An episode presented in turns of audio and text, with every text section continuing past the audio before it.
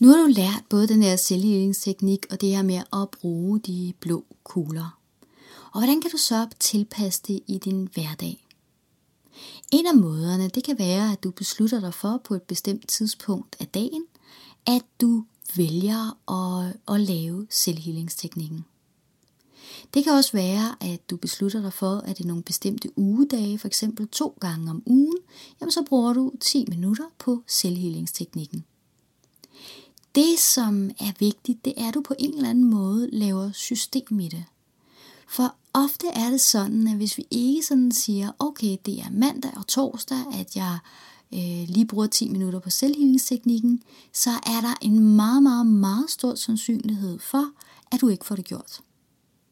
Også fordi, som jeg var inde på den tidligere lydfil, vores indre beskytter vil gøre alt, hvad den overhovedet kan, nogle gange i hvert fald, med mindre at du lige har lavet lidt selvhealing på og gør den mere samarbejdsvillig, og sørge for, at du egentlig helt glemmer det igen.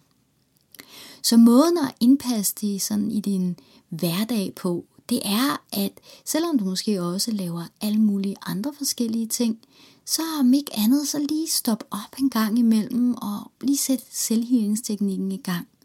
Efter et stykke tid er min erfaring, at blot det at bruge bare tre minutter kan gøre en kæmpe, kæmpe, kæmpe mæssig forskel. Så jeg vil ikke sige, at det, det ene eller det andet er bedst, men det, der helt klart vil være bedst, det er, at du minimum to gange om ugen bruger den her selvhealingsteknik. Og også selvom du føler, at alting er godt og alting er fantastisk, så er det stadigvæk en rigtig, rigtig god idé at sætte tid til at lave selvhealingen.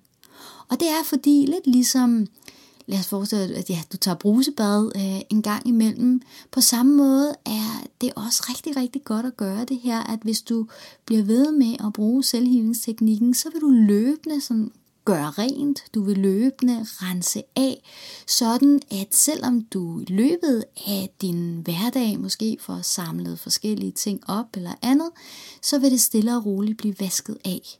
Hvorimod, hvis du helt stopper, så stille og roligt, så er det som om, at du måske godt kunne risikere i hvert fald at få pakket dig ind i nye lag, som kunne forhindre dig i at mærke dig, mærke din sjæl, og forhindre dig i at træffe de beslutninger og gøre det, som kunne skabe allermest lykke og glæde og flow. Så min anbefaling er, at minimum sørge for at bruge den her selvhealingsteknik to gange om ugen. Du kan også lave det som en fast del, at du lige gør det, inden du lægger dig til at sove. Men om, om andet, så er det i hvert fald en rigtig god idé at få sat det ind i kalenderen, ellers risikerer du simpelthen at helt glemme at, at få det gjort. Og de blå kugler, jamen den kan du bare bruge løs af, når du konstaterer, at åh, oh, det der, det kunne jeg godt tænke mig, så prøver du bare løs af dem.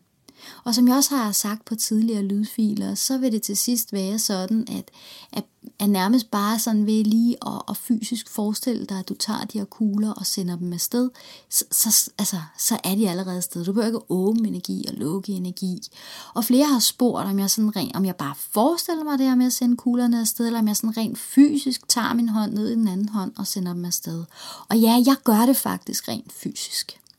Jeg behøver ikke at gøre det med så vilde bevægelser. Jeg kan sagtens gøre det på sådan en måde, at, at, øh, at der kan sagtens stå nogen ved siden af mig, der engang opdager, at jeg gør det.